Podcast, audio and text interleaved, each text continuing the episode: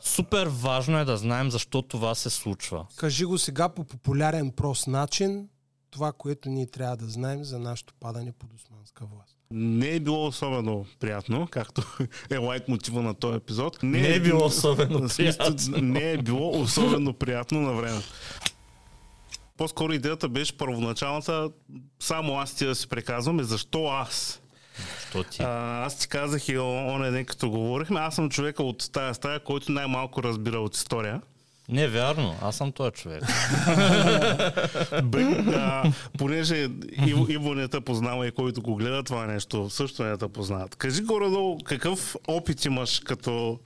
Какво правиш в момента? Какво си работил в Русе? Сега къде работиш? Значи, аз съм на 35 и в момента карам 8-та си година като учител по история.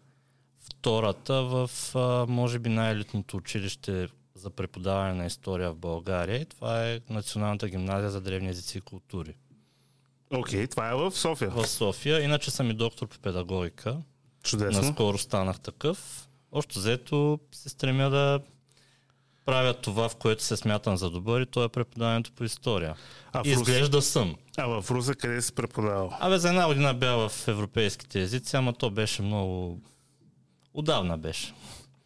Да, да. Аз са горе Не, че не го смятам, но да речем, че беше първия ми сблъсък с реалността, който не мога да кажа, че беше най- позитивния на света. Нищо против европейските езици, страхотно училище, но тогава бях млад и зелен и много грешки направих. И наивен, предполагам. И сега съм само наивен, без млад и зелен.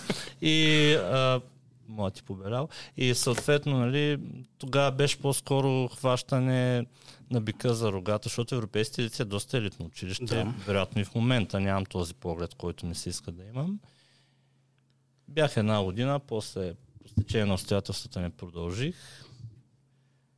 Това ми обаче е седма поредна година. А каква каза, се сблъскал с реалността? Каква е реалността? е това, което ги учат в университета, как, как да се преподава. То е супер, но е идеалната ситуация. Мгм. Какво правиш ти, ако, например, един ученик реши да стане в час и да не те, да не те слуша? Това е въпрос- Аз нямам отговор. И аз, и аз не винаги имам отговор да ти кажа или се стремиш нещо да му кажеш, или прибягваш до забележките, или стигаш до някакви по, как да кажа, по-крути мерки. Сега в, в училището, в което съм, няма такива случаи, но съм бил в училища, в, в които, как да кажа, историята е била последното нещо, за което учениците мислят. И ти трябва някакси да им грабнеш вниманието. Понякога става, понякога не става. Да, аз като бях ученик, историята беше последното нещо, за което мислех. Ами защото малко да ти кажа, в България историята малко сухичко се преподава. Точно за това те извика. И другото, което е в България, много вярваме на пара историята. Чакай сега ти обясня. Така. Имаме на практика три, ам, как да кажа, вида история, три вида книги, някак така го разбери. Имаме строго профилираната история, която чисто сърдечно си признавам, някои книги така строго профилирани, аз не мога да ги разбера на 100%, защото а, някои а, учени, като напишат едно изречение и трябва да го прочетеш няколко пъти, за да го, за да го сванеш. Мгм. Имаме и пара историята тип а, шок, бомба, българите са на 70 хиляди години и за това ще питам, и за това и ще тъй питам. нататък. Имаме и едно нещо, което е по средата. Това е научно-популярния момент. Мгм. Такова нещо трябва да има много повече, отколкото има в а, нашата държава. Аз съм а, много радостен, че голяма част от моите колеги се занимават и с популяризиране на историята. Историята не трябва да е сложна. Историята трябва да е интересна и трябва много точно и ясно да знаеш защо ти е необходима. Мгм. А на въпросът ти защо ти е необходима, заради уроците. Този въпрос нямаше да го задам. заради уроците, които дава. Много Добре. неща не биха се случили, ако хората четат малко повече история. Това е да, съвсем така, съвсем различен разговор е това, но добре, Е, да. ам, мене един въпрос ме мъчи. А, и, смисъл, много въпроси ме мъчат. Е, човече, но- стига са те мъчили въпроси, дали, като те мъчат какво- някакви други работи. Какво да ти кажа, човек? Ле- Лежа си вечер, гледам в тавана и ме мъчат някакви... измъчваш. И се, измъ... и Ма, се не така. Не, ще, шегувам се. А, добре, как можем да вярваме а, на това, което пише в учебниците и в тия трудове научните, които ми казваш, че много трудно а, е да ги разбере дори и специалист. Защото задавам ти, казвам ти го по този начин. В момента на 2 часа път има война. Та е. Ми ние не знаем какво става там реално.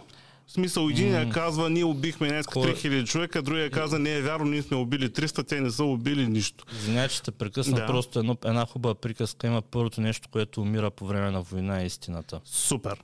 Окей. Okay. Но а, нещо се случва в момента супер близо до нас. Всеки а, човек има а, устройство в джоба си, където може да предаде на живо и да каже какво се случва от първо лице. Та е. До сега не сме имали конфликт, война, която да бъде възможно да е толкова много медийно отразена. С уточнението, че покрай но, новата война малко се раздели медийното отразяване. Добре, окей. Нали, говорим за Израел и, и палестинците. Да, да, нали? да. Но и там а, не можем да видим напълно двете страни, защото примерно едната част от а, конфликта няма чак, не е чак толкова технологически обезпечена като руснаци и украинци. Мгм. Нали. А, но добре, де, въ- въпросът нали, не беше да нищим тези войни, ами случва се нещо в момента и ние не знаем какво, точно какво се случва. В смисъл имаме, постоянно имаме 2, 3, 4 истини, които се въртят от различните медийни канали. Точно Как така. можем да знаем, че нещо преди 600 години се е случило по начина, по който ние сме приели за вярно, че се е случило? Имаме исторически извори, които отразяват някакви събития. Да. Но ти да ги четеш тези извори само не е достатъчно. Ти трябва да имаш уменията да ги тълкуваш тези извори. Мгм. Затова истинската история се прави с извори. Говоря ти за а, писмени свидетелства, които са от времето на случване на даденото събитие. И всъщност голямата цел, която трябва да има историята, която обаче, за съжаление, в България я няма, това е да се научат учениците да четат и извори. Мога да ти кажа, че на моите шестокласници им давам да четат извори. Представяш ли си го това? Аз, аз не знам дали, дали си представяш за какво и да е реч. Да анализираш, да преценяваш дали съответния извор е достатъчно достоверен или не е достатъчно достоверен. Естествено, едни 13 годишни хлапета едва ли могат да го преценят качествено, но трябва от някъде да се почне. Да, в смисъл трябва да възпиташ тази идея в тях, да, Да. да, да си проверяват исто. Да, а, точно това ще да бъде един от а, въпросите ми по-нататък, но понеже го започна, ще питам сега. А, останал съм с впечатление, че ти наистина искаш да вкараш някакви и използваш някакви по-инновативни подходи, докато Да, благодаря, че си остана с такова впечатление. Ще ти кажа каква е истината не след съм, малко. не, не съм присъствал в час, Да. да. нали, в който Да. преподаваш, но останал съм с впечатление, че се стараеш да го направиш. ти. Нали? Да. Доколко ти се получава, ти ще ми обясниш е сега. Та, да, смисъл, обясни какво според тебе а, е грешно и докъде ти имаш а, правото да се намесваш в учебния процес и да го променяш по такъв начин, че да, да има резултат в децата, учениците. Аз първо ще започна малко по-назад относно учебниците. А, учебника, то е много хубаво нещо. Моята дисертация е за учебници по история, но учебника е написан съгласно нормативна база. Така. Учебника не го пишат някакви хора да си измислят, разбираш, освен ако не е някакво помагало. За помагалата няма да отварям дума, че там ще навлезем в едни политически ситуации, дето няма смисъл Няма да говорим за политика, да? А, учеб... Има, имаш едни наредби. Наредба за учебното съдържание, наредба за познавателните книжки. Имаш точно и ясно указания как трябва да изглежда учебника.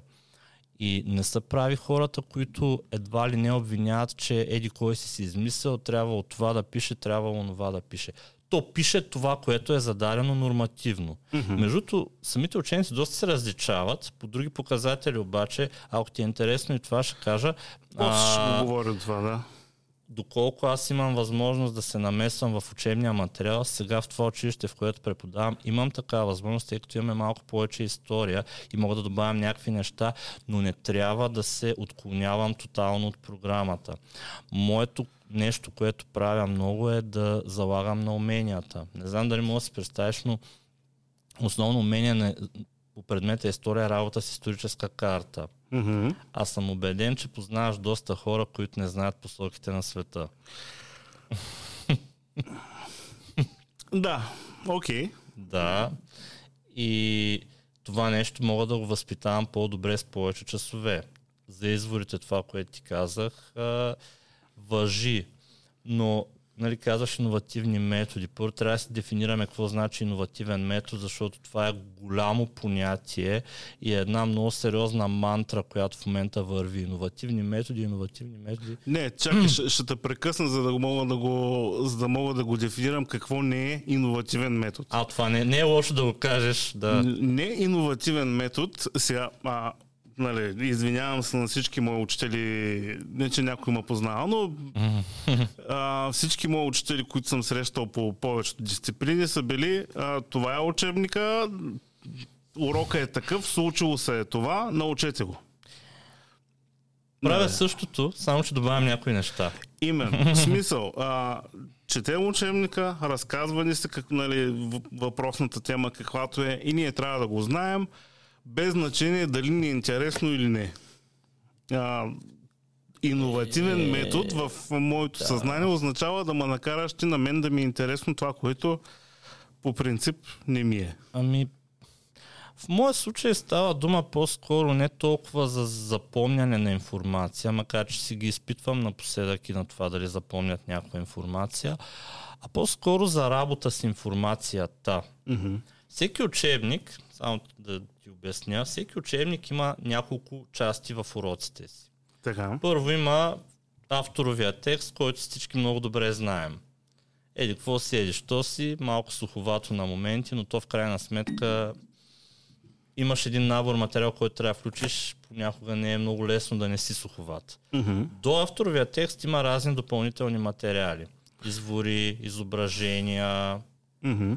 Дори това да ги използваш тях в урока си в някакъв степен е иновативно, защото много малко хора достигат до тях, тъй като нямат време. Да. Хорариума часове стандартно за история в а, а, основното и средното образование е около 72 на година, т.е. 2 на седмица.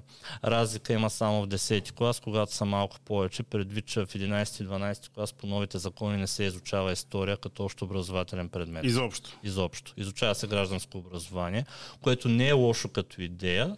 Признавам се, че не съм гледал учебници по гражданско образование, сигурно са хубави. А, когато ти използваш тези неща, изворите, изображенията, те си разширяват кръгозора. Всеки урок съдържа накрая въпроси към урока. Ако целта на занятието е те да могат да отговорят на въпросите и видят, например, че могат да конструират по-добре текст, с всеки изминал урок си правят по-добре текста, успяват да се ориентират по-добре, това ги мотивира. Не, не запомнянето, mm-hmm. просто запомнянето. Обаче тук има един друг момент, който се струва да кажем. В учебните програми е застъпено по-скоро запомнянето, до разбирането. Нагоре вече да анализираш, да оценяваш само в горните класове.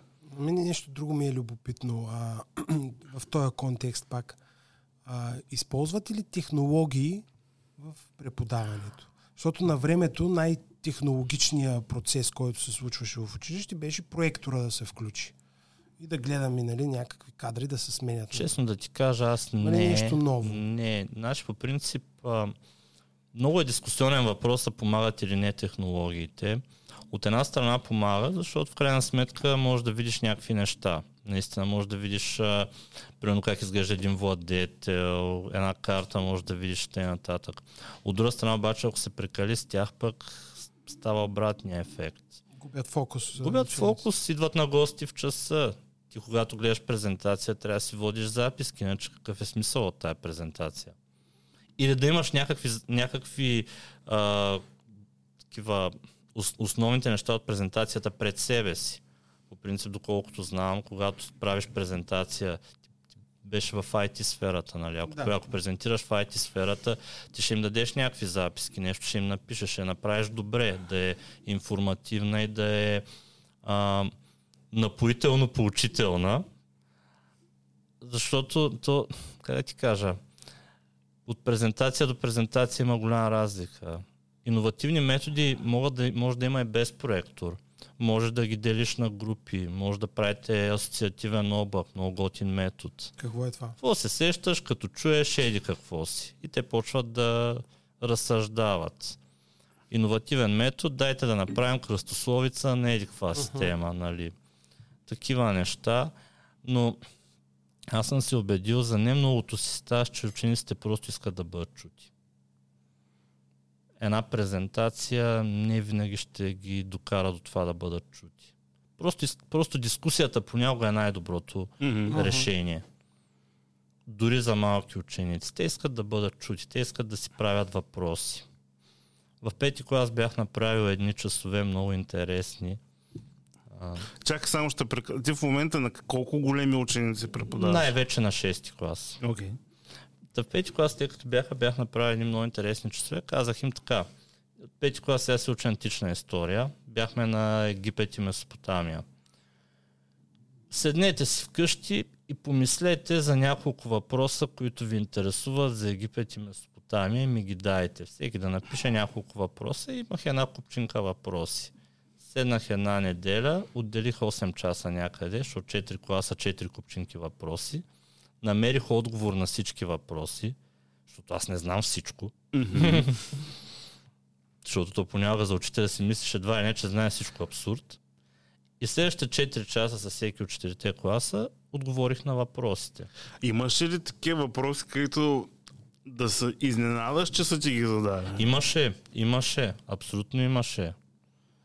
Имаше за разни граничещите с Египет земи, какви ресурси имали, някакви такива работи. Това е шести клас. Да, съответно присъстваше вездесъщия въпрос, това малко с а, намигване към тебе. Верно ли извънземни са построили пирамидите? Да, да, да, да. И ти как отговори? че, че е показано и обяснено как са построени пирамидите. Той е колосален труд, ама някакси като кажеш, че са построени от извънземни, изключваш труда на няколко десетки хиляди души. Е, това е лесното обяснение. Да. а, нещо друго ми, ми дойде на ум. А, ти казваш, твоите ученици, да речем, ги подготвяш да разбират материята, даваш им да, чети, да четат извори. А обикновеният човек, как да го спасим от тая псевдоистория, която тук от там изкача? И как той малко така да се помъчи да излезе от това блато, защото то в един момент а, ти малко и не разбираш, че ставаш жертва на такъв тип информация. Това е, това е много вярно, между другото. То в много аспекти. Не знам е дали така. ви попадна във Фейсбук легендата за Хелио, дето на него кръстили Хелуин.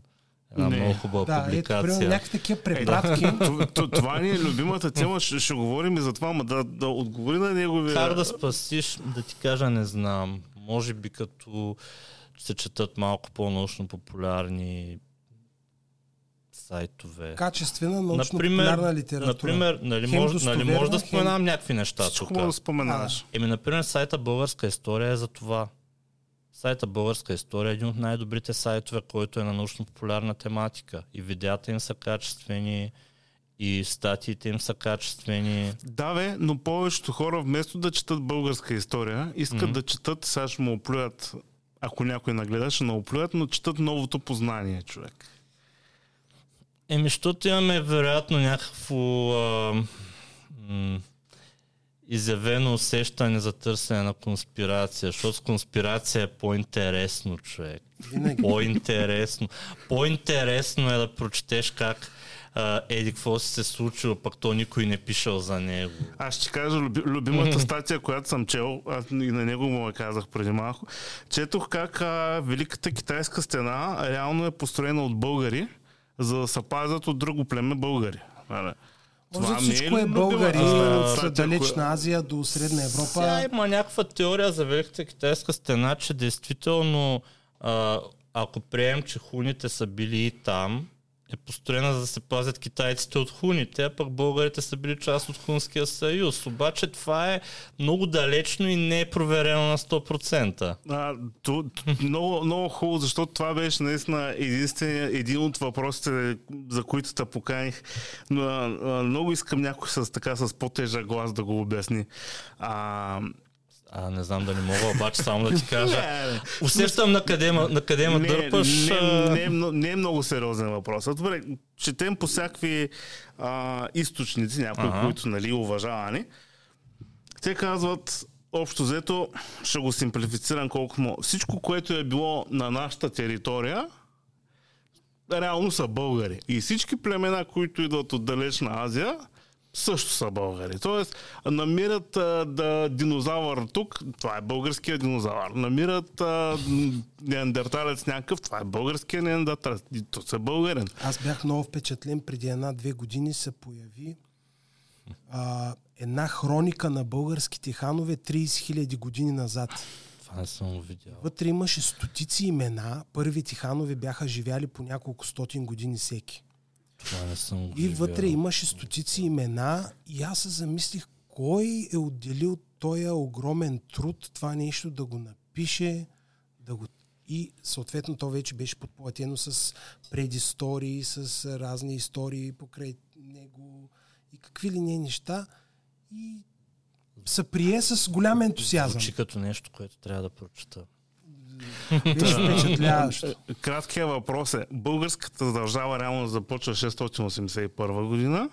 Не. Или, или, за, или започва 5-6 хиляди години преди Христа? В смисъл, кое, на, кое е логичното обяснение? Най-безболезненият отговор би бил, че, започ... отговор, че започва от, 300 човека. Че, че започва от Кобрат.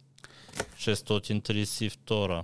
Добре, окей. Okay. Което между другото означава, че след 9 години има 1400 години стара Велика България, което не е никак лошо. Ще е добре да го отпразнуваме. А, тия въпроси са малко странни. Не, то не ти е лош въпроса, но трябва да дефинираме какво, какво значи държава. Защото реално погледнато и това на Кобрат е много силно казано държава, каквато ние я знаем днес. Да, има си обединение, да, има си а, главен град, дали обаче става дума за столица е съвсем отделен въпрос. А, има си някакви обособени територии, ама на колко, колко хиляди години? Е, на 70 хиляди години, бе, как? да, бе, да, това имам си хама, То е ясно. От Homo sapiens. Иначе аз ще се хвана за това, което каза ти за владетелите, които са живели по няколко стотин години. В именика на българските ханове, често пъти наричан на българските владетели, напоследък на българските князе, зависи кой каква титла приема, че са имали. Той започва с Авитохол, живя 300 години. И Авитохол го а, приравняват с Атила. По, по лингвистичен път, по археологически, документарен и. А, сега Атила не е живял 300 години, ние това много добре го знаем. А, но може би става дума за някакъв период от развитието на българите, който е маркиран от Атила като най-силен владетел. Един вид, за да спестят място, са споменали само него. Mm-hmm. Това е теория на Моско Москов, не е моя теория. Моско Москов е един от най-добрите изследователи на а, именника. Така че а, и като добавим Ирник, който живял 150 години, извадим а, извадим годините от 681 ги извадим, нам си какво си, нам си, що си, изчисляват го 160 и някоя година, било цялото начало. Ма какво начало? Аз не знам, не знам тая държава къде е била, може да някъде, някъде вече някой да е установил. Наскоро излезе книга, между другото, за происхода на българите на Тодор Чубанов, доцент. А, мисля да си я купя, защото доколкото знам, той е решил да компилира всички възможни хипотези и да се опита да, да ги подреди малко. Mm-hmm. Не да реши проблема, а по-скоро да направи дискусията на ново, ама вече с подредени хипотези и да добави всичко ново, което е казано по въпроса.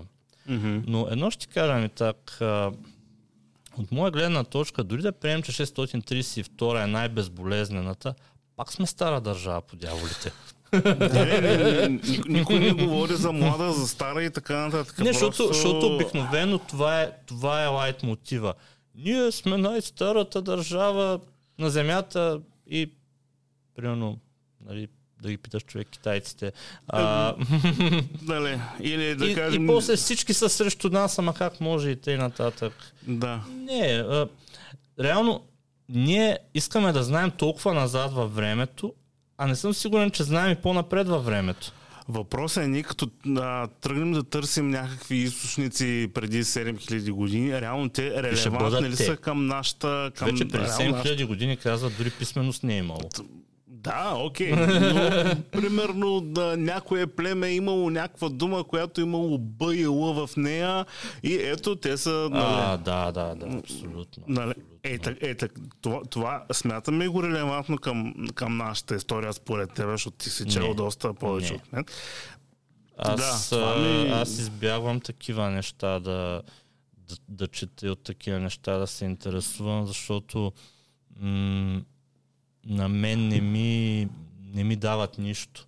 Аз искам да знам повече за владетелите, които са ясни, че са били и да, се, да обяснявам повече за тях, защото има владетели, които трябва да се обясняват още и още, за да се разберат от учениците и които Да. трябва да бъдат малко или много не преобяснени, но да бъде фокусирано малко повече върху другите им постижения извън военните победи, защото в нашата история много се, се а, акцентира на военните победи.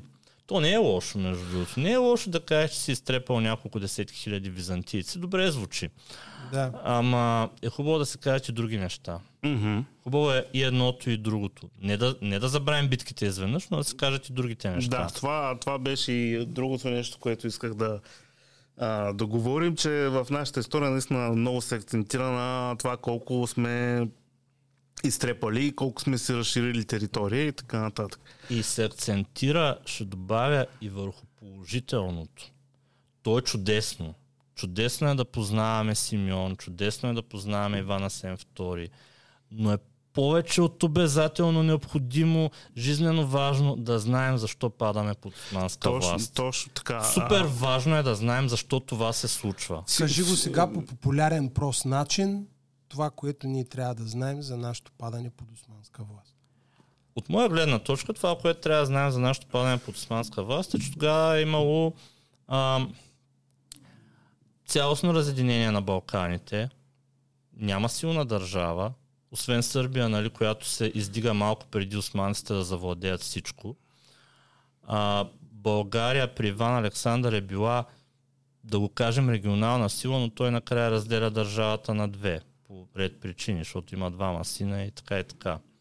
Освен това, те самите, османците, са много, много качествени във военно отношение. мгм. Те са стигнали до доста на запад, нали? Те за, да, до Виена, но не успяват, не успяват по-надам. Те, те а, много бавно напредват. Те напредват почти два века. Мгм. Те не бързат. Това не е блицкрик, ако мога да използвам тази, иначе по-нова дума. Те, те са бавнички, бавно и методично. А Византия, която трябва да ги спира, по-скоро ги използва от време на време като съюзници. Мгм. И всъщност то тогава има, ня... има сега колко точно цифра не мога да кажа, защото не, не, съм, не си спомням картата, но не е само тая държава. Тя, ос- османската държава стартира от едно малко, така, малко парче земя османския бейлик, първият владетел Осман, оттам идва всичко, между другото династията не е прекъсвана до края Мгм. което я прави една от най-дълготрайните. И просто те лека по лека натрупват сили, натрупват сили, натрупват сили и успяват да превземат Балканите, докато държавите се карат една с друга. И Каквато е била и основната цел на всяка държава тогава, нали?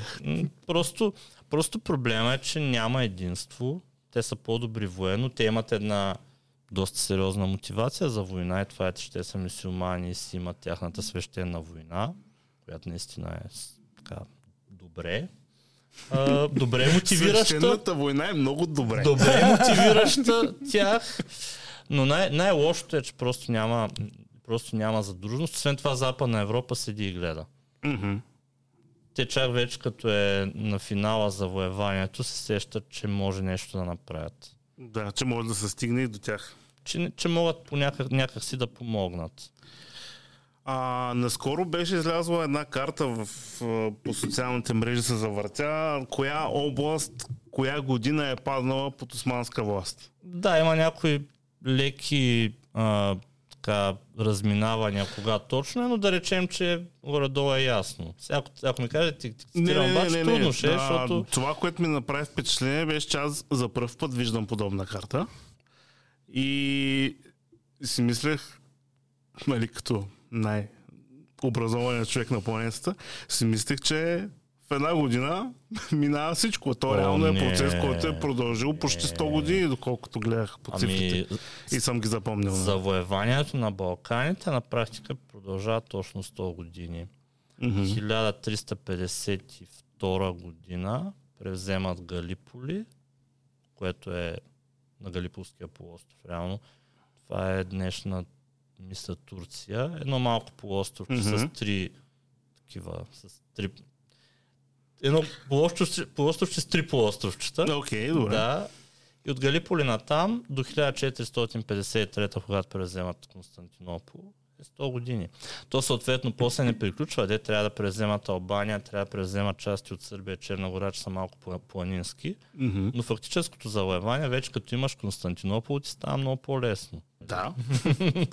Добре. А в какъв момент се отпускат нещата при нас? Имаш предвид... Ами става малко по-свободно. В смисъл, няма да те питам... Поносимо. Ня, малко по-поносимо. Хората могат да се образоват на, Имаш в предвид, Запад. когато сме в Османската империя. Ли? Когато сме в Османската империя, в един момент хората за, все пак започват да се образоват малко повече. Еми, може би, може би края на 18 началото на 19 век. Стопанска инициатива също. Да, защото в крайна сметка това, което се случва в Европа, в един момент стига и до България. Малко по-бавно, но стига. Мгм. В крайна сметка и фабрика правим. Нали, добри желязков и т.н. Правим, да, А, доста фабрики.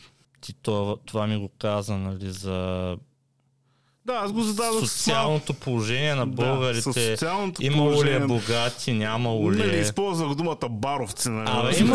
да Абе, сме точни. Виж сега, има. В крайна сметка той, той, Лески говори за чурбаджи. Какво е чурбаджията? Баровец. Човек, който е заможен. Да, да. Е, виж, българите сме, нали, аз такива, такива обобщения не ме кефят много, но все пак го почнах. Българите сме си адаптивни. И то доста. Достатъчно е да видим колко хора успяха в чужбина. Адаптивни сме си. А, има момент вече 19 век, в който Османската империя е отвътре доста зле. Мгм. Корупция има. Хубавата, бъл... Хубавата българска дума рушвет не е никак българска. Май оттам идва. Да, окей. И, и може, може. Не е толкова лесно, но си има случаи, в които хора си натрупат доста пари. Змейдин Петър Берон, той си е бил търговец. И съответно има българи в Цариград, които също са доста богати. Стефан Богори, той дава своя къща за българска църква. Нали? Да. Има, има хора, които са богати, но това не променя факта, че населението не е, не, не е в цветущо положение в тая държава. Със сигурност не е било в цветущо Да. положение, но имало хора, които са били предприемчиви, Има. образовани Има. и реално са, са успели да направят нещо. Да, но вижте, тези хора, те Да. дават нюанс, но общата картина не е добра. В смисъл? Ми в смисъл, че м- при една ширеща се корупция, при една неяснота какво и как ще се случи с теб, защото това също го е имало, не им е било добро положението. От друга страна обаче, ам, у нас в момента, в който заговориш за този период и не използваш общоприетите наименования и запазени така а, идеи, реагират така все едно го зачеркваш от историята. Естествено, че не може да го зачеркнем от историята, но трябва да си из- извадим уроците. А май не ги вадим тия уроци. А, да, да. Този термин, на общоприятия термин а, турско робство и на мен ми е малко такъв а, Натоварен. Виж сега, виж доста- сега, доста а, натоварен е, да. Спора за робството е не, че е ненужен, но ние никога няма да успеем на 100% да влезем в главите на хората тогава.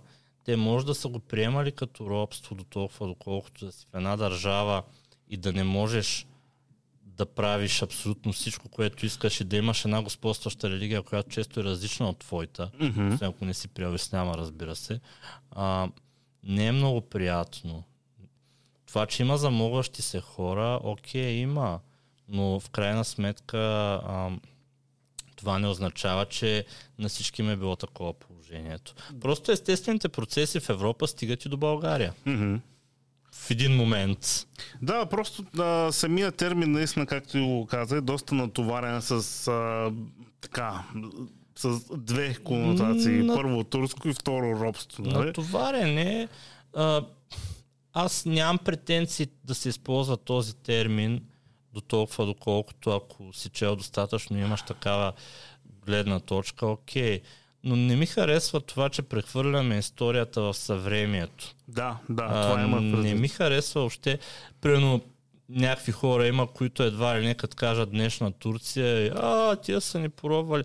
Те не са, техните прадеди са. И съответно, те са наясно, нали, част от тях, защото има и такива, които са малко по-фанатизирани, че това е било. Мгм. Все едно, нали, в Германия. Има места къде, в Германия, където хората чувстват вина за Втората световна война. Не е нужно да им го напомняме. Те, те, те чувстват. Да, да, вината. да. Има места, където не чувстват, не, но то зависи точно в коя част на Германия си. Да, всяка има всякакви изрази. Навсякъде има да го- всякакви хора, да. А, уроците трябва да ги има. Ме ми се струва, че малко се говори, например, защо сме оцелели като нация. Това ми беше също а, един въпрос, който мислех да ти го задам по-нататък. А, какво ни е държало? Значи, религиозните хора ще кажат християнството на първо И не място. само че религиозните, то ти е цяла ценностна система, различна от новата ценностна Други ще кажат, че примерно езика, Също. традициите. Тради... Също. А, задружност, а, м- затварянето, това, че някакси не е прието да сключваш брак с човек от друга вяра. Мгм. Той днес е така, между другото. Да. По-малко е застъпено, но все пак има. Ми, Те- Тези, които сключват човек, а, брак с а, човек, който не е нали, християнин или мусулман, те просто не са религиозни. хора. Еми да, и това е. Ам, в известен смисъл и адаптивността, особено накрая вече на петвековното петвек- петвековната власт. Мгм. Тук ще си позволя да, да спомена и нещо, което държа да го кажа, въпреки че не ме питате.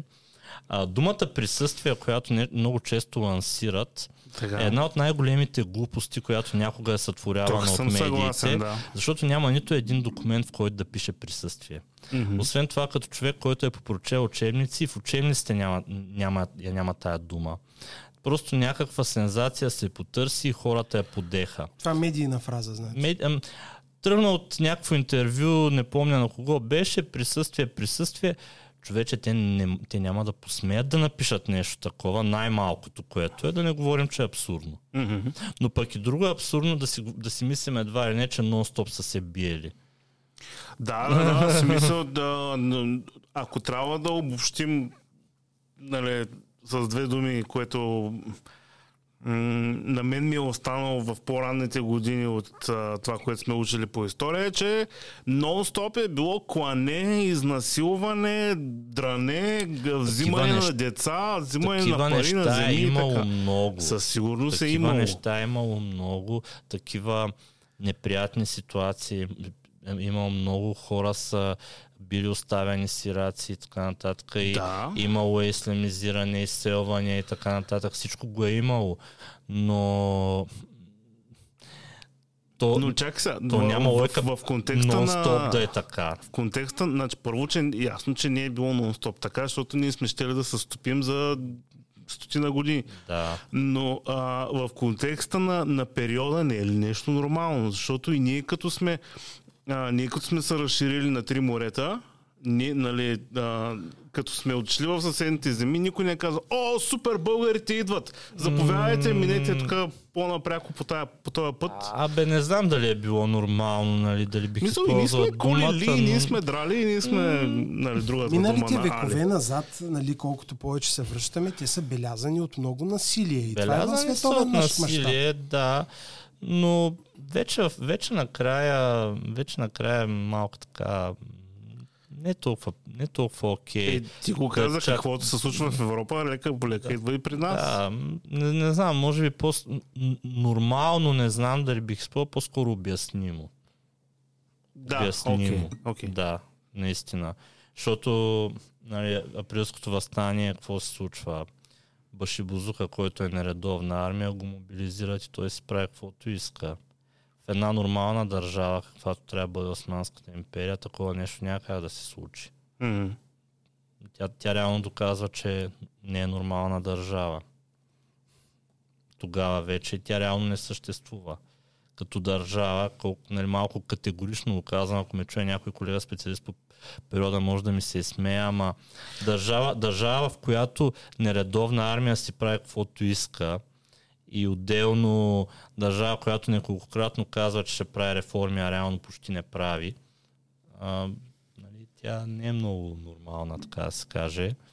Сега, кой има интерес тя да съществува е съвсем отделен въпрос, но нали, Е, да, в смисъл, ти го обясняваш а, на- набързо като за нас. Ми не, защото, защото примерно а, това също малко се говори, но те наречените велики сили, няма казваме кои са, нали, сеща се, Англия, Франция, такива, такива Добре, че не ги разни, казахме, да. Да. си правят каквото искат в държавата, чисто търговски. Има едно, което, е, едно положение, което се казва режим на капитулациите. Това са договори, които са търговски, ама са в ущърп на империята. Мгм. Реално, сега да не звучи конспиративно, ама Да, ние обичаме конспирация. предполагам, предполагам е бил, им е било някакси от полза тя да съществува. Защото тя е била буквално разграден двор. Мгм.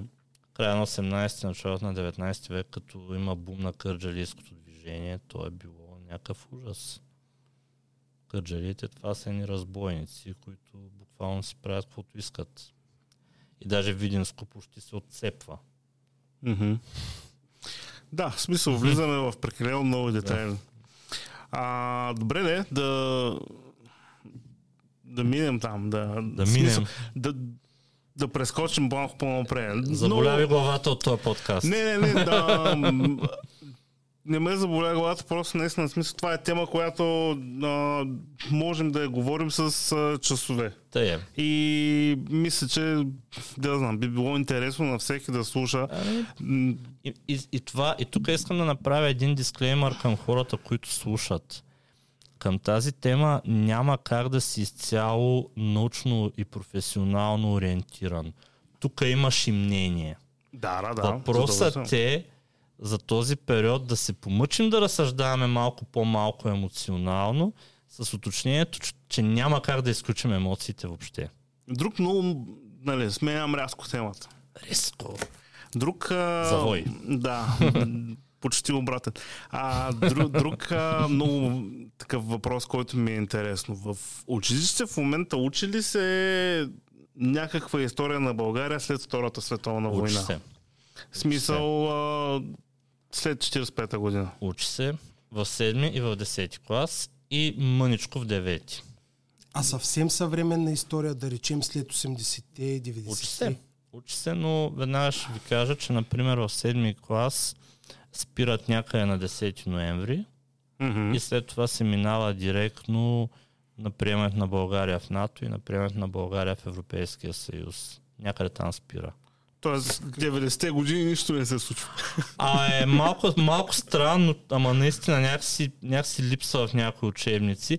В 10 клас обаче учебниците са си доста, доста съвременна история.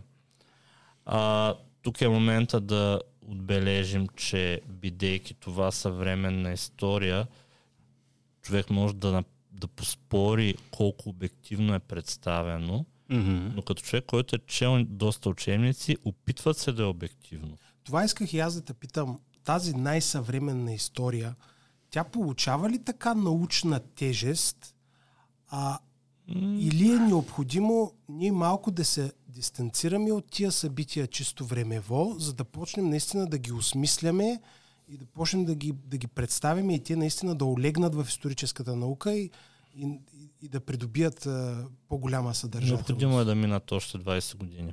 От, от най-скорошните Защото събития. нашите родители са го живяли това. Нашите баби и Тоест ние дядовци не може да също. сме идеално обективни. Не може. Не може. В крайна сметка, аз дори съм давал задача на седми клас да интервюрат роднина живял в този период, нали, да му зададат разни въпроси. Има доста забавни такива. Те какво, а, колко хубаво беше тогава. А, някой каза, че е било хубаво, Козата каза, че не е било Много Много хубаво. големи крайности се по- получават, нали? Да, Някой това, път. са, но това е напълно нормално е. А, има неща, които обаче трябва да се знаят за този период, които а, са не толкова събитията, колкото процесите. Учениците трябва да знаят какво е национализация, Мгм. учениците трябва да знаят какво е индустриализация, Мгм. учениците трябва да знаят какво е колективизация. Да кажа ли какво са? М, Може накратко, защото Кажи, със кажи е за, за зрителите, които не знаят. Ние, ние иначе си го Еми, знаем. Ами, национализацията, нали, когато а, всички бизнеси са взети от държавата. Окей. Индустриализацията са тия големи строежи на заводи, за които а, сега аз не съм економически историк, но си има съмнение дали държавата може да поддържа толкова много заводи, тежка промишленост. Мгм. Няма да коментирам може или не може, но си го има. А пък а, а, колективизацията е когато селските стопанства стават укрупнени и се появяват кооперациите Мгм. и после вече аграрно-промишления комплекс, а, където към а, а, към овощните градини има и завод за консерви, примерно, нещо такова. Тези неща трябва да ги знаят. Те трябва да знаят за цензурата, която е била, защото е била. Мгм. Защото всеки а, музикант, дори най-известният естраден певец, има някакъв случай, в който са го цензурирали. Да, слушал съм доста интервюта, е, чел съм доста автобиографии на хора, които така Трябва да да знаят. ги кажат тези неща. А, вече от там нататък, а, за, реално за това какво се е случвало в ежедневието, ясно е, че лагери е имало. Това също трябва да се знае. А, има филми за лагерите, които са в YouTube. Даже има един филм от 93-4, много стар, много лошо качество, между другото, а, където на практика се отразява процеса точно срещу тия, които са оцелели от надзорниците на лагерите. Той е много тежък филма. Хубаво е да го гледат. А, хубаво е да се Хубаво е да се работи с документи обаче. Мгм. В момента има, в момента има а, един спор, трябва или не трябва да има друга гледна точка, нали? Защото как можеш ти да имаш друга гледна точка? Гледната точка е само тази. Против, против, против, било лошо, било лошо. Окей, хубаво, а, така, така да е. Ама това вече излиза от историята. Да. Поне от моя Смисъл, гледна точка това излиза от историята. Когато говориш само против някакви, някакви събития, нали, смисъл, като сложиш само тази негативната а, оценка на, на тия събития, ти просто не си Ти обективен. дори, ти дори да кажеш, че е по-правилно да се приеме дадена гледна точка, според мен е добре да кажеш и другата. Да, в смисъл, трябва, трябва да има обективност. Аз Да, съм, добре не, не може нещо да е било само лошо или само хубаво. Защото в крайна сметка ам, да се изписва нещо само с черни краски или само с бели съответно, то Да, да. както няма уникални хора, така няма изцяло добро или изцяло лошо време. Точно така. Добре, а какви са били, в смисъл, най-вероятно си чел, какви са били причините за, за лагерите и за... Е, там не се чувствам толкова, знаеш, но със сигурност го е имал момента с политическите противници и тяхното затваряне. Със сигурност е имал момента с саморазправата. И, но, какво да ти кажа, Обикновено, тук искам да кажа, че не съм съгласен с това, което ще кажа въобще, но ще го кажа, че, че има такава гледна точка. Обикновено хората, поддръжници на периода, казват, че тези, които са били в лагерите, са го заслужавали, една голяма част от тях. Сега, м, разбира се... Той сега Митко ще отреже всичко и ще остане само тези, които би са били в лагерите, са го заслужавали. Да, и да. това ще го пуснем и като Бам, Рио. ужас, шорт. ужас, И ужас. ще създадем А, шок новина. Шок новина, Шок абсолютно. бомба. А, това не мога да го коментирам. Със сигурност обаче а, си има една подмяна на елита. Достатъчно е да отидеш в София, нали аз поне живея в София, нали, не, съм, не съм столичанин в повече, просто така ми се стекоха нещата. Но отидеш в София, съвсем близко до НДК има едно малко параклище и до параклището го има списъка с а, почти всички жертви на Народния съд в началото на пром- промените, те да го кажем. Еми, честно да ти кажа, ми так, аз като съм там и малко треперя, защото те са страшно много. На, на едно, един черен камък, вероятно гранит или нещо, или мрамор, с бели букви, няколко хиляди жертви. Много е... В смисъл това са жертви. Не са хора, които са казали повече тази професия няма да упражняваш. Мисля, че става дума за, за жертвите. Сега дали са няколко хиляди или... Абе, абе, много са, бе, много са. Смисъл, при положение, че Не, да, реално и трима човека са много, ако Много са, са, да, ако са много били са. жертви. права А, и живота, ако ти да. отнемат насилствено, Да, как да го наречем? просто, просто е, просто е много, много сериозно това. Та, аз познавам хора, които са лежали в лагери и в ТВО-та, между другото, трудово-възпитателни учреждения. Не ми е било много приятно. Със сигурност не е било приятно. Не е било Знам топ дестинация позна- за почивка. Познавам такива хора и докато такива хора още са живи, те трябва да бъдат питани и те трябва да обясняват, защото съвсем скоро ще останем без тях. И сега тук тук, нали, не, за мен е спора за, те, за тези лагери също е малко ненужен. По-добре е да се признае, че ги е имало, да се обясни защо ги е имало и да се продължи напред. Мгм. В крайна сметка. Аз не мисля, че има някакво заглушаване там. По-скоро има различни тези и гледни точки. Абе има си заглушаване, да ти кажа. А, отвори, прочети за свидетелите, които са на, на първия процес, какво им се случва. на Къде кой можем да го прочетем това? Ми, дори в Википедия, колкото и да е странно. Добре. А, ми, някои са убити, безследно изчезнали. Говорите са процесите дев- 90-те години. Защото Мгм. веднага след а, 89-та започват и процеси в тия, свързани с тия лагери. И не е много, много хубава картинката. Разбрах. А, но пак казвам, аз не съм чак специалист точно в тая, в тая посока. А, знам само, че дори един човек да е в този лагер, защото е слушал забранена музика, е това вече е прекалено. Или е разказвал вицове. Или е разказвал вицове. А, реално сега, да, а, не е било особено приятно, както е лайт мотива на този епизод, но... а, Е, виж, е, е, това е готино за хаштаг. Да, не, Не е било особено приятно. Не е било особено приятно на времето. А, и можеш да избереш който искаш период. Но това, което а, реално мен а, ме озадачава е как можеш да спреш развитието на цяла една нация за толкова време. В смисъл, говоря ти а, да спреш а, ако искаш научното развитие, ако искаш а, изкуството да, да го сложиш в някакви рамки. Ти за кой Ам, период говориш? За 45-та, 89-та. И Ама то за много хора не е спирано ще, нищо. ти, ще ти отговоря, но това е изцяло мое мнение. Да, бе. Дисклеймър. Това е мое мнение. Да. Като смениш това е.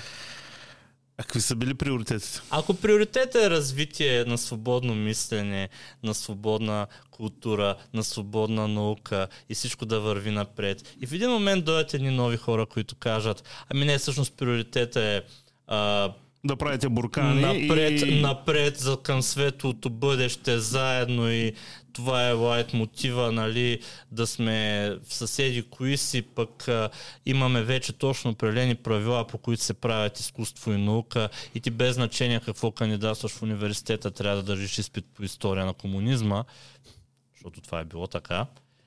Като смениш тия приоритети, малко време трябва за Масата се препрограмиране. увлича. Да, да, да. Малко, смисъл- малко време трябва за препрограмиране, но се случва. И в крайна сметка, а, за самото начало на промените, защото по принцип има един период 44-47 година, в който не е било много ясно да ти кажа. Мгм.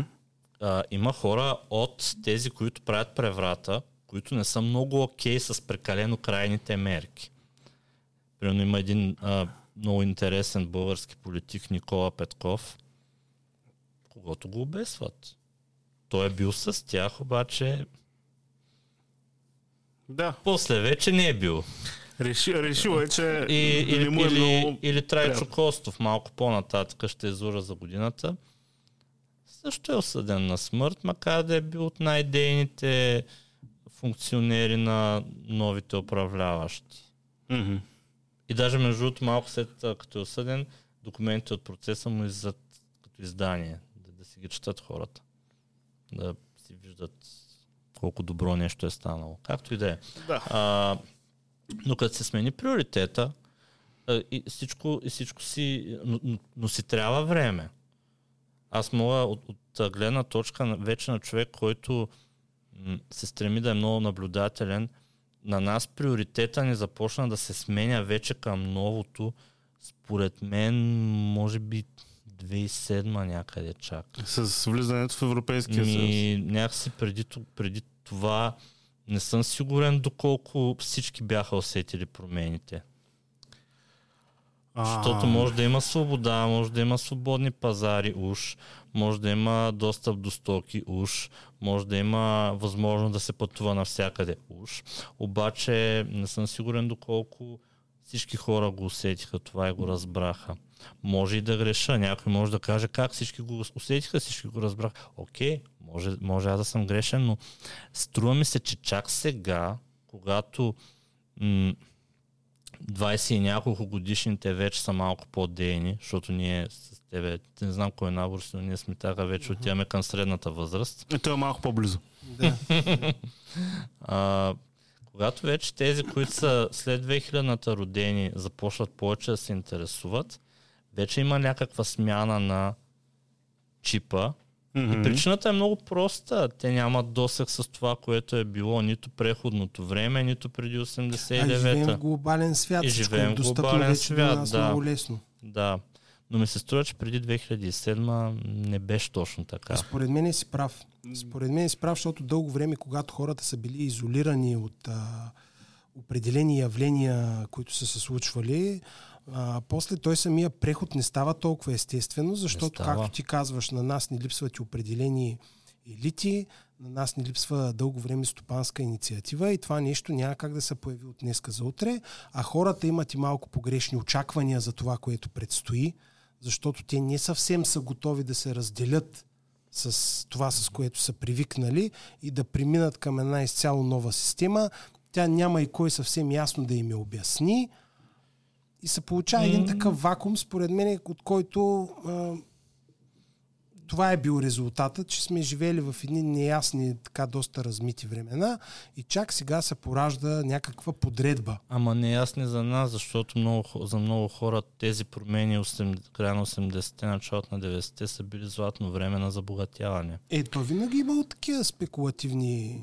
Да, бе, мисълта ми е, че а, едни хора са очаквали едва ли не светлото бъдеще, докато други хора са се оглеждали как може да използват водовъртежа на промените, за да а, натрупат някакво влияние или някакво хора са, състояние. са очаквали просто същия социализъм, Да. просто с западни стоки. Да. С по-луксозни екскурзии. Може би е имало и такива. В крайна сметка, а, за мен лично промените не почват на 10 ноември 89 а почват малко по-късно. Почва след новата конституция. Защото от 89 до 91 конституцията си ни е старата. Мгм. Нищо, че уж има уж Тодор Живков е пратен на заслужена почивка или там, каквото казаха по телевизията. Той, кли- клипа, е- клипа го има и гле- гледа много чудено. Да, да, да, това е.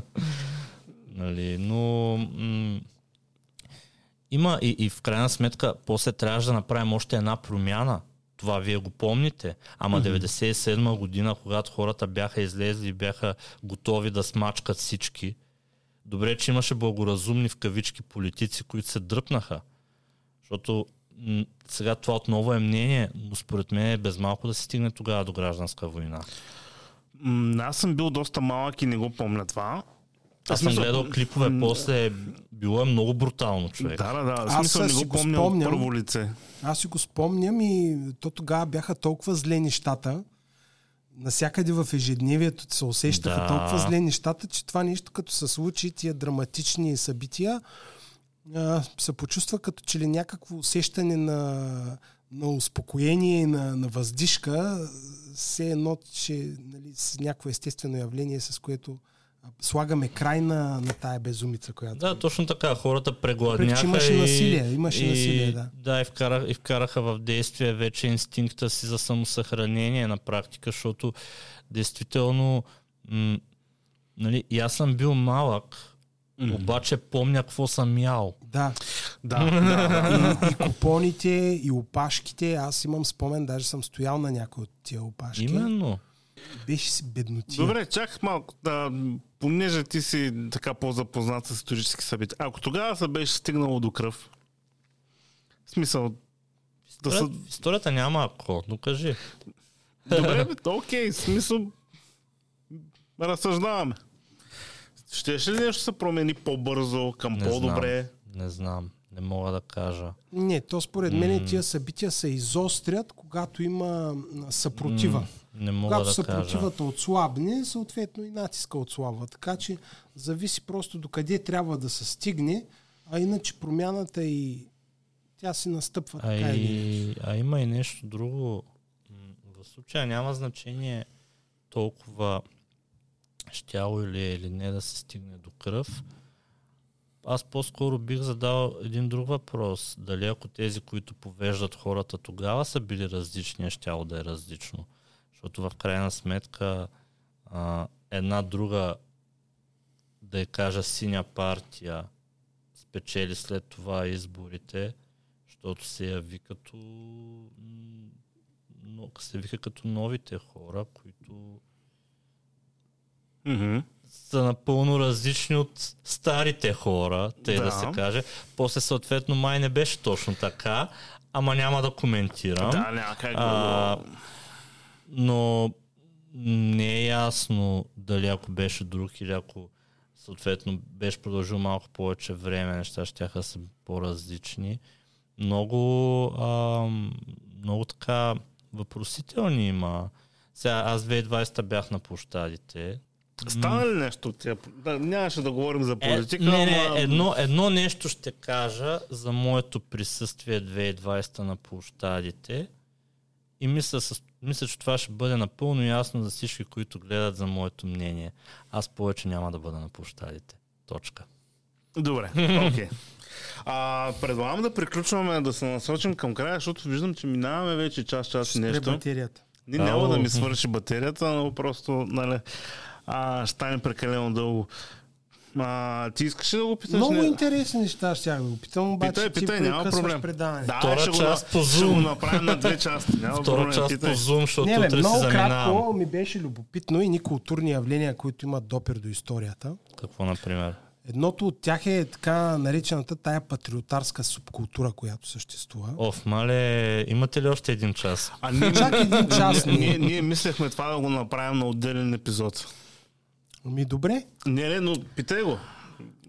Любопитно ми е, то това не е характерно само за България. Според мен за много нации с богата история е характерно. И за нации в криза. и за е нации в характерно. криза. Точно това искам да те попитам. А, татуиране върху кожата ли е мястото на историческите фигури?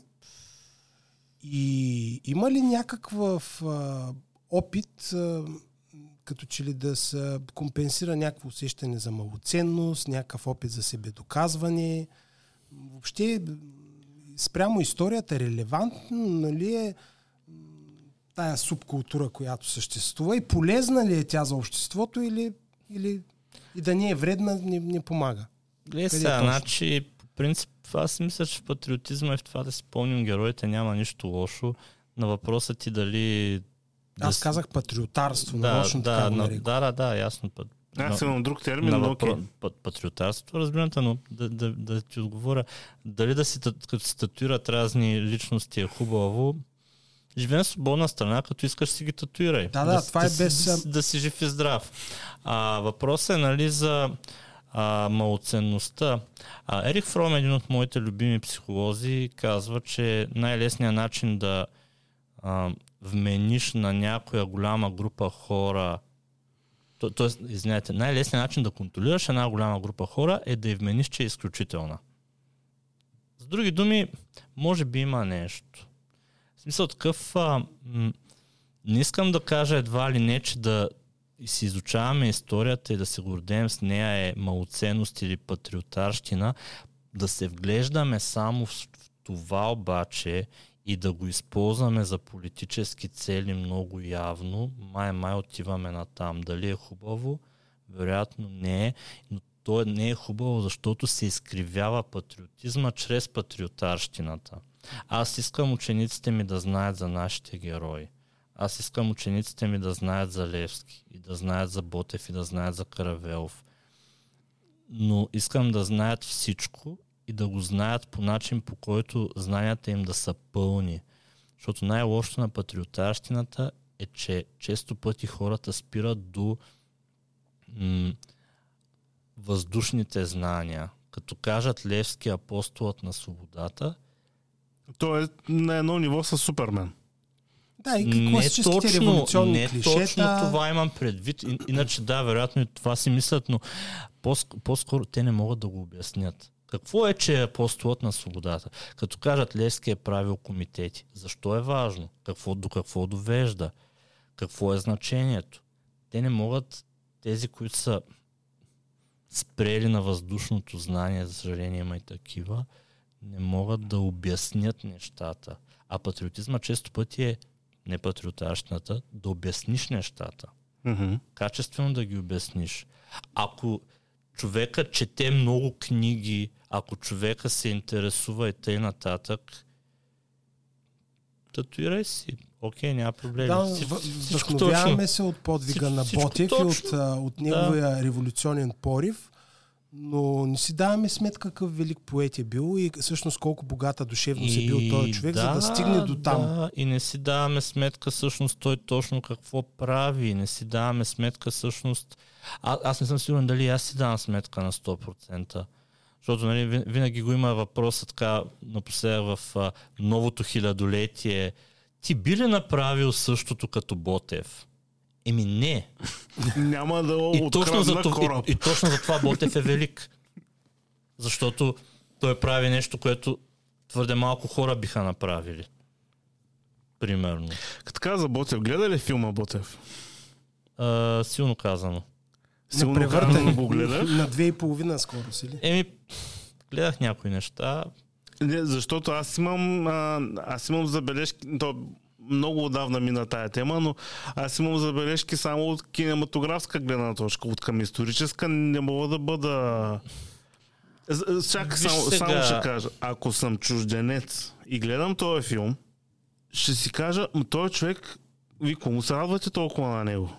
Не, мисъл, не знам нищо за нашата история. Значи, значи, по принцип, аз не искам тук да навлизам в някакви подробности, че кой знае, може Максим Генчев да гледа този подкаст, но Нека да гледа той. Въпросът въпроса е друг. Аз ще кажа чисто сърдечно мнението си за, Лев, за филмите за Левски и за Ботев, без да навлизам в историческа тематика.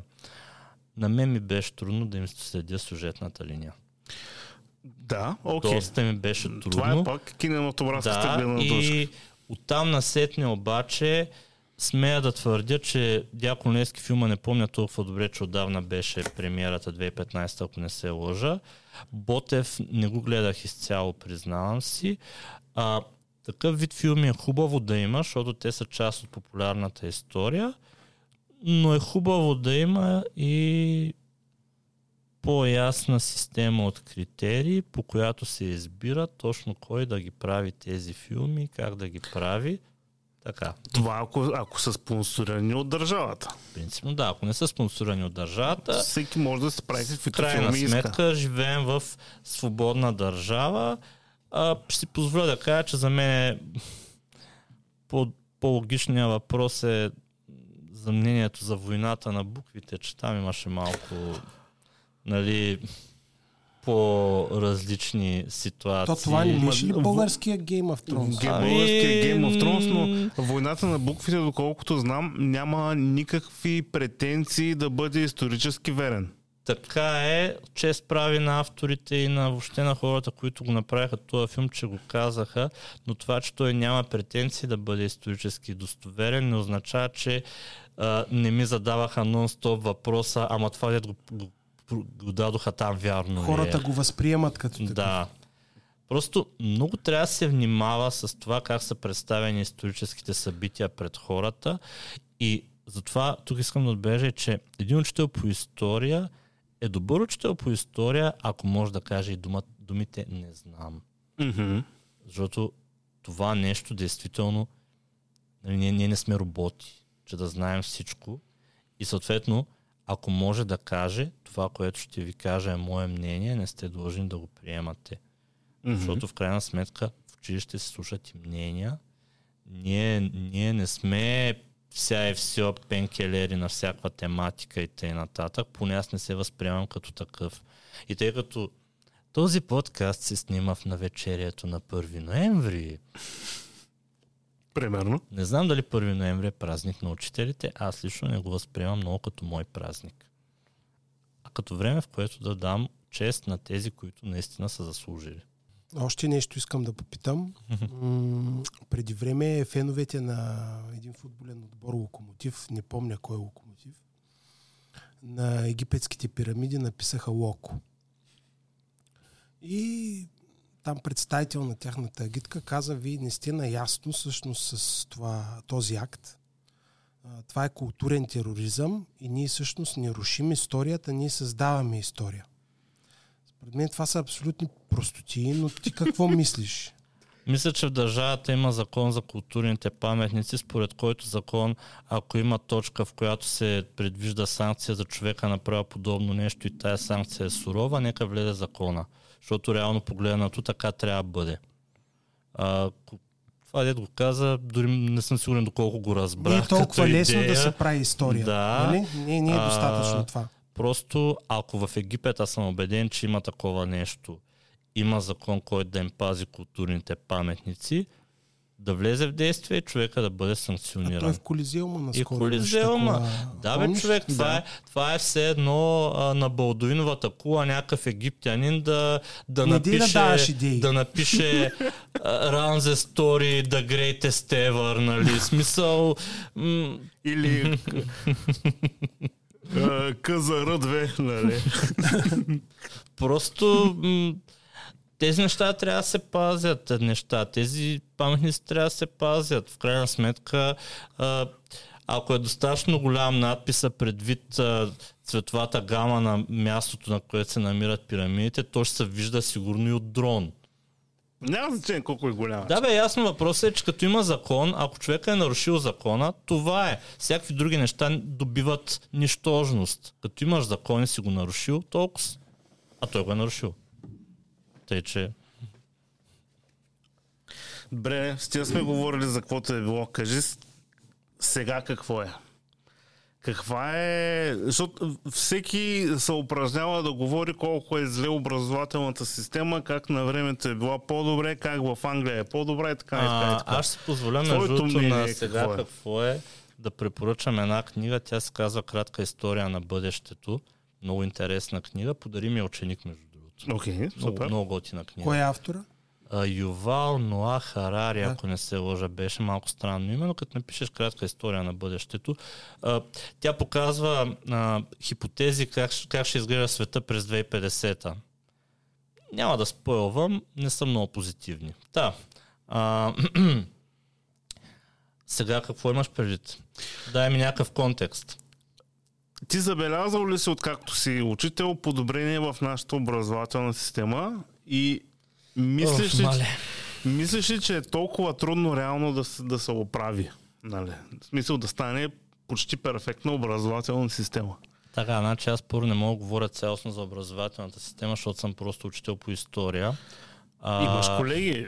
А, но вижте, измервателните фактори, да се каже, проверките показват, че нещо куца.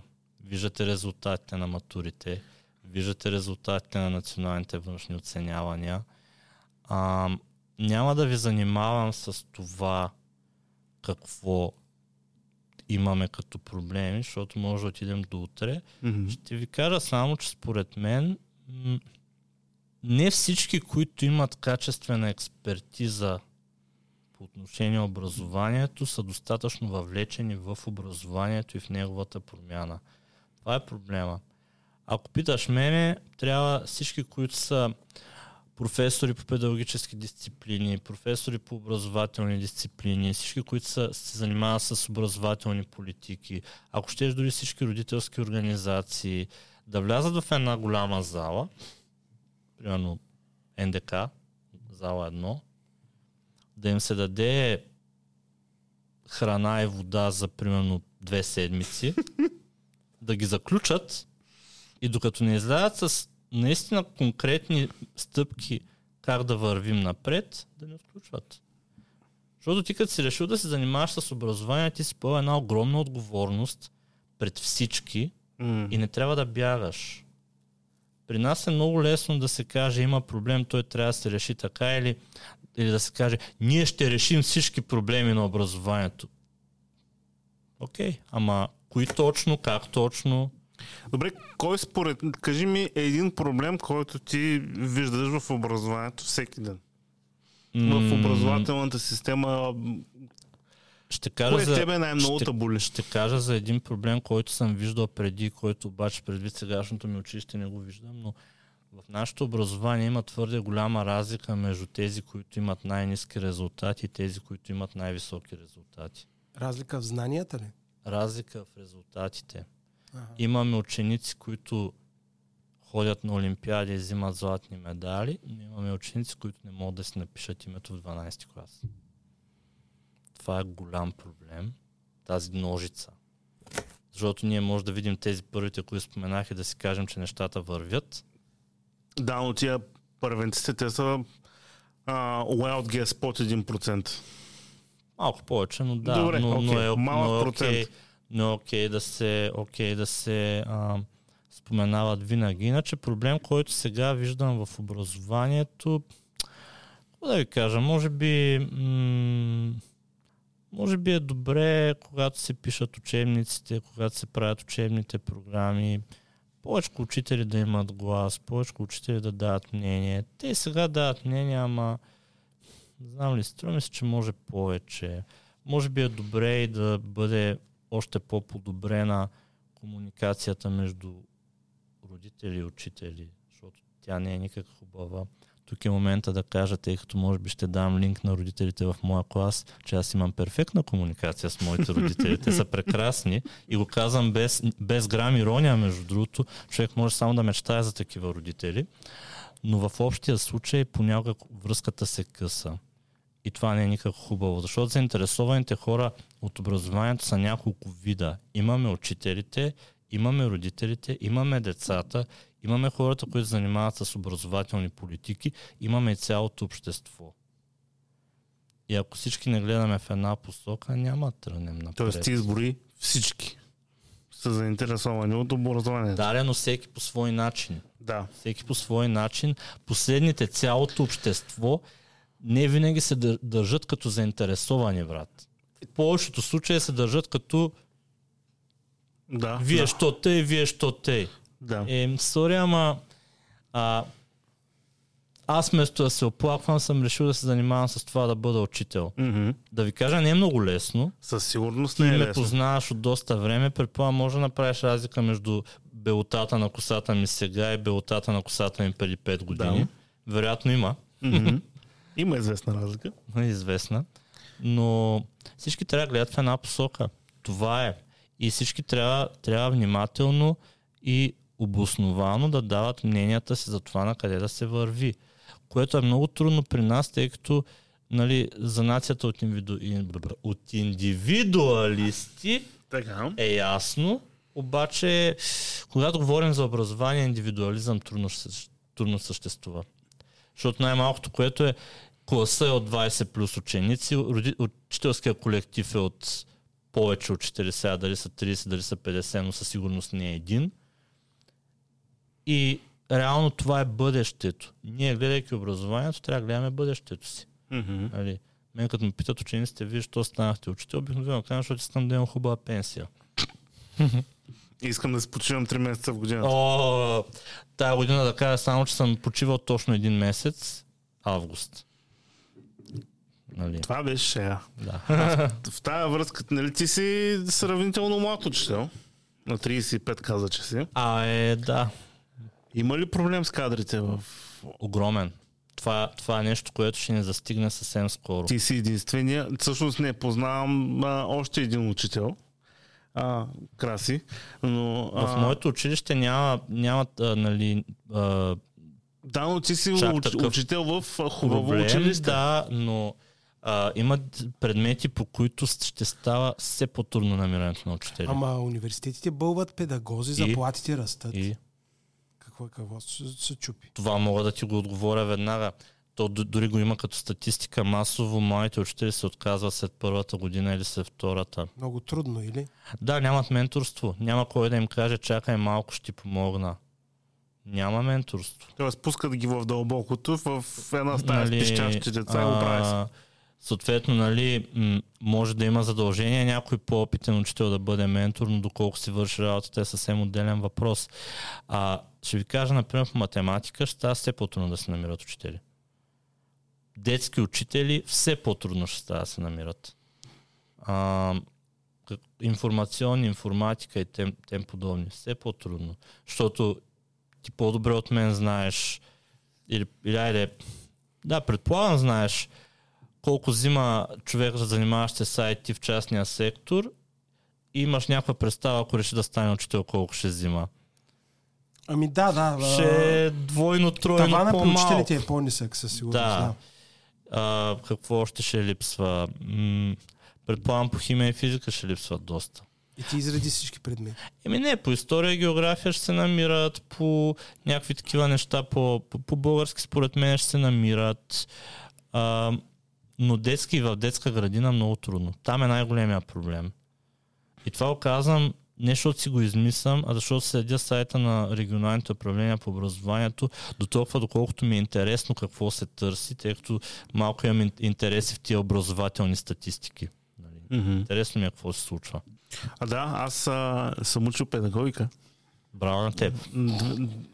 Д- 2006 година, начална училищна. И тогава бяхме на група, включително нас и предучилищната бяхме над 40 човека. В момента от тези хора може би 4 или 5 преподават. А, в смисъл Пак това е много. професията. Пак ми се виждат много. Еми, да, тук по принцип не са много училищата. В София са доста. В София са няколко пъти повече и там реално може да си намериш. В София на 30 август има примерно 1000 свободни места, без да преувеличавам. Мгм. А, все ще успееш, ако си достатъчно а, с желание. Докато тук не е точно така, за съжаление. Мгм. Като добавим училищата в близките населени места, може би стават 40 на училища. И много добре, Да, мащаба е, мащаба е малко по-различен. много добре знаем колко от тези училища са добра среда за прохождащи учители и колко не толкова. Защото един учител може да се откаже, ако попадне в училище, в което да му скършат желанието под някаква линия. Сега, Да. При цялото ми уважение към колегите в тези училища, но за съжаление това е реалността. Аз съм бил в трудни училища, трудно е. Да. А ти как виждаш твоето развитие? Е, как виждам, голямата е мечта е да напиша учебник. Това не е невъзможно.